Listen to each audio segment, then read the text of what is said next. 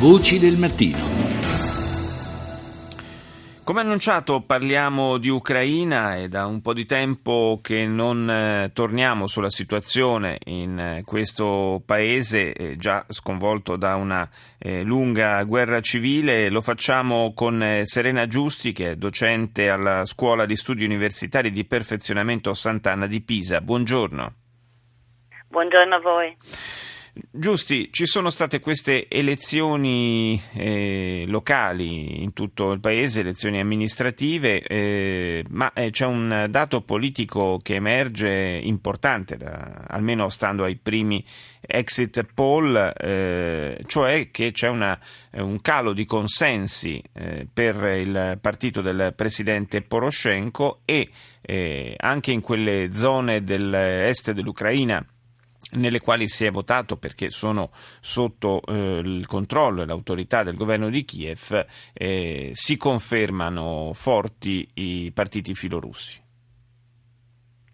Sì, dunque si conferma sicuramente una, una spaccatura del, del, paese. Il paese è stato non spaccato ma eh, diviso precedentemente eh, anche alla crisi per eh, sistemi anche eh, economici eh, molto diversi per, per, tradizione e per cultura, però c'era una eh, convivenza ormai acquisita.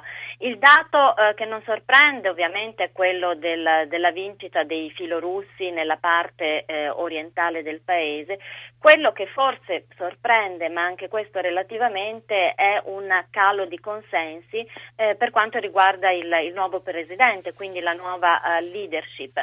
Um, quali possono essere eh, i motivi? I motivi sostanzialmente credo siano uh, quelli eh, economici e eh, il fatto che eh, il Paese non sia riuscito a mettere in moto una dinamica di eh, riforme che ci si attendevano, ma che ci si attendevano eh, da tempo. E questo sembra un po' anche confermare eh, quello che alcuni analisti hanno sempre sostenuto, che Maidan sia stata una rivolta prima di tutto contro una cattiva governance del Paese piuttosto che una lotta eh, per l'Europa e se eh, diciamo da un punto di vista di politica regionale sicuramente la parte occidentale dell'Ucraina sembra eh, avvicinarsi eh, sempre di più all'Unione Europea, rimane il fatto dell'incapacità della leadership di portare eh, a compimento quelle riforme necessarie eh, per il Paese e soprattutto si ha una drammatica crisi economica. Non ci sarà forse anche il desiderio da parte della popolazione, di ampi strati della popolazione, di in qualche modo eh, chiudere questa pagina dolorosa, lasciare magari eh, abbandonare un po' anche la, la, la retorica eh, del, dello scontro continuo con eh, Mosca e con i filorussi per concentrarsi appunto di più sui problemi quotidiani?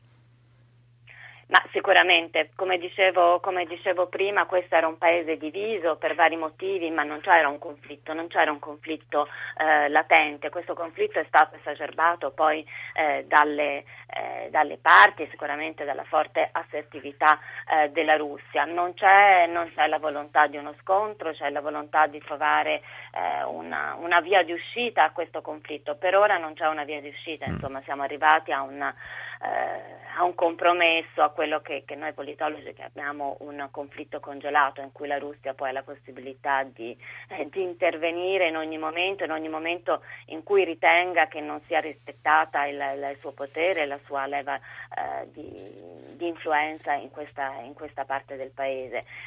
sicuramente da parte della popolazione c'è la volontà di, eh, di impegnarsi per una, per una svolta eh, nel paese, ma eh, questo Mm, diciamo anche nella parte eh, che chiamiamo filorussa e questo avvicinarsi alla Russia è stato dovuto anche da motivi economici, da, dall'illusione di pensare che eh, avvicinandosi alla Russia si, potre, si sarebbero eh, avuti eh, dei eh, benefici di tipo economico. La stessa eh, annessione della Crimea può essere letta da un punto di vista interno in questo senso, cioè l'illusione di trovare una, una maggiore ehm, benestare, diciamo, sì, nell'altra maggiore parte benessere, sì. nell'altra, un maggiore benessere. Eh, da, sì, parte, da parte del, dell'OSCE che aveva inviato i suoi osservatori per monitorare questo appuntamento elettorale, c'è stata una dichiarazione eh, da una parte rassicurante, hanno detto che le elezioni si sono svolte in maniera trasparente e democratica, ma eh, a parte il fatto che in ben due città sono state sospese, in particolare Mariupol, per eh, problemi... Tre, città? Sì, sì, tre eh. città, una eh, appunto, quindi insomma già questo è un, è un, fatto, è un fatto, significativo, sì. ma poi la stessa OSCE dice, eh, mette in guardia sulla mancanza di indipendenza dei media ucraini e su, sull'influenza di potenti gruppi economici sul processo elettorale, questo è un problema serio. Sì, questo è un problema serio, cioè lo svolgimento tutto sommato, escludendo che poi non si è svolto in, questi, in queste tre, tre, località, è stato abbastanza tranquillo, ci sono stati piccoli problemi di registrazione, ma questi devo dire eh, avvengono dovunque, uh-huh. sono, sono, la normalità, mi è capitato di, di fare... Le, le, Ehm, di monitorare per l'OSCE le elezioni in Kosovo, dico questo, insomma tutti questi problemi di registrazione esistono. Eh, certo la questione dei mass media, anche qui sono controllate da una parte o dall'altra, la Russia è stata molto abile anche nel controllo dei mass media, questa è una politica che adotta per tutto eh, lo spazio post-sovietico e poi nella parte orientale c'è un forte eh, dominio politico-economico di, di, degli oligarchi, così come Mariupol dove Akhmetov eh, che, che, ha fatto sì insomma, che queste elezioni saltassero, controlla due acciaierie che danno lavoro alla maggioranza della, della popolazione. Quindi è molto importante tenere eh, in, in, considerazione questo intreccio tra, eh, tra influenza economica e, e politica. E quindi qua torniamo al discorso delle riforme che lei faceva prima. Io ringrazio la professoressa Serena Giusti per essere stata con noi. Grazie a voi, buona giornata, arrivederci.